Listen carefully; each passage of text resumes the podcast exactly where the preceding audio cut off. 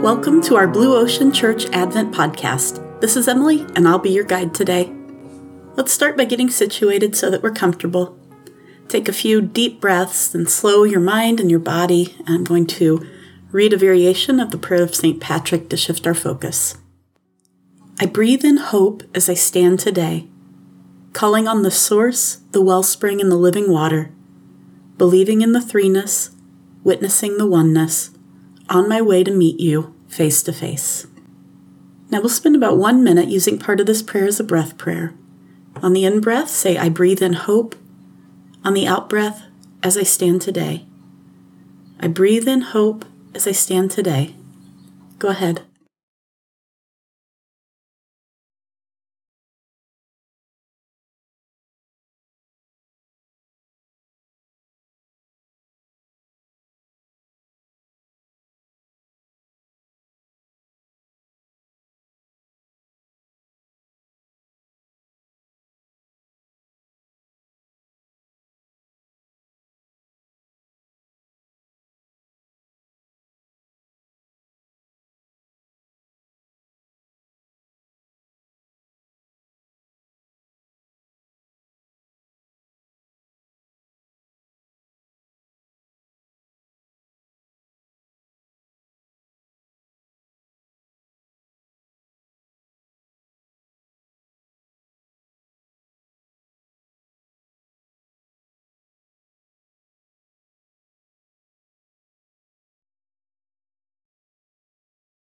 Now we'll move into our time of petitionary prayer. So today we're going to pray for someone that we care about. So you can say something like, God, give my loved one hope for, and then whatever it is that you would like to pray for them for, right? So for example, God, give my mom hope for a happy future. Let's take about 20 to 30 seconds of silence to pray.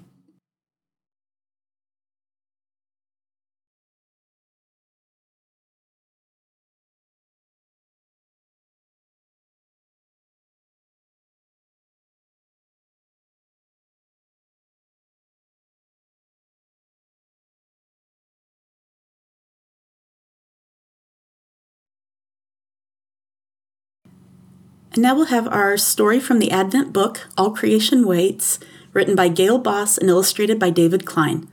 Today's story is about the muskrat.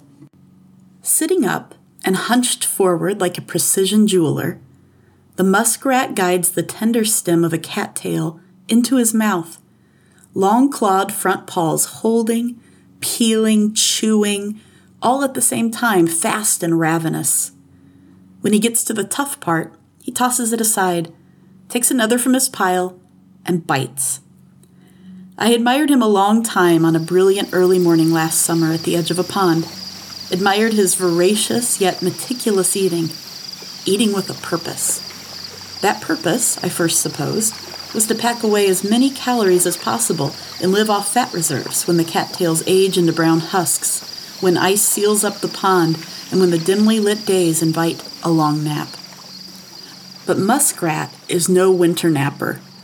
He's apt to be swimming under an ice cap at this very minute, his tail, flattened vertically like a belt on edge, propelling him just as swiftly and deftly as in summer, thanks to an ingenious recalibration of body chemistry that enables his blood to carry and his muscles to store more oxygen in winter. Fresh and blood rich in oxygen, wrapped in a luxuriant double layered fur coat that traps an insulating air pocket next to his skin and repels water from without.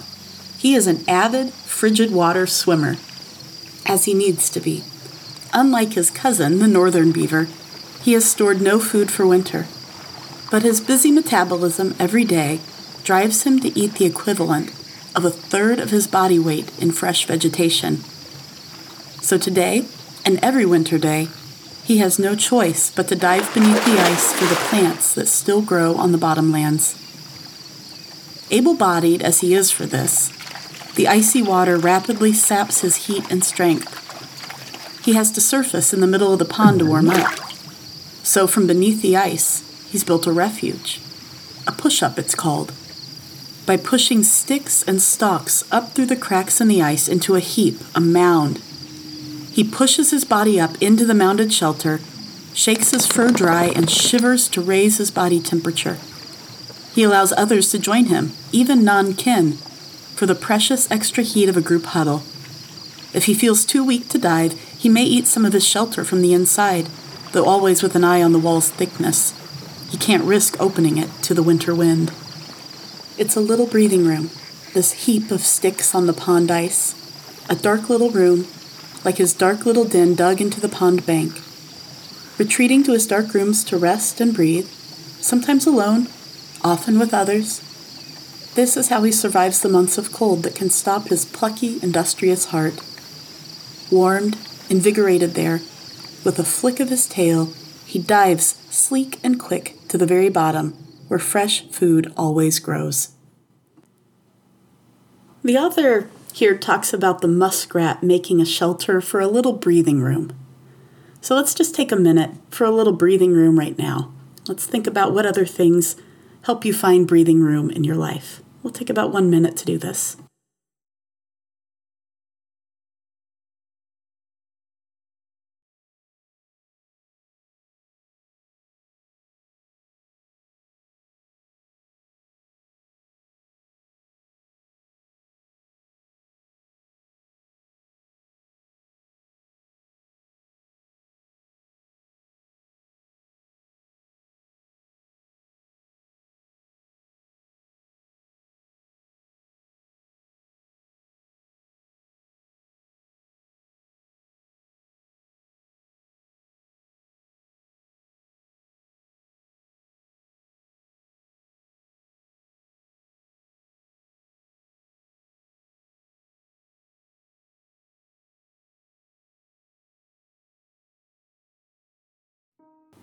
And now our benediction. Go in peace, wash your hands, love your neighbor. You are not alone.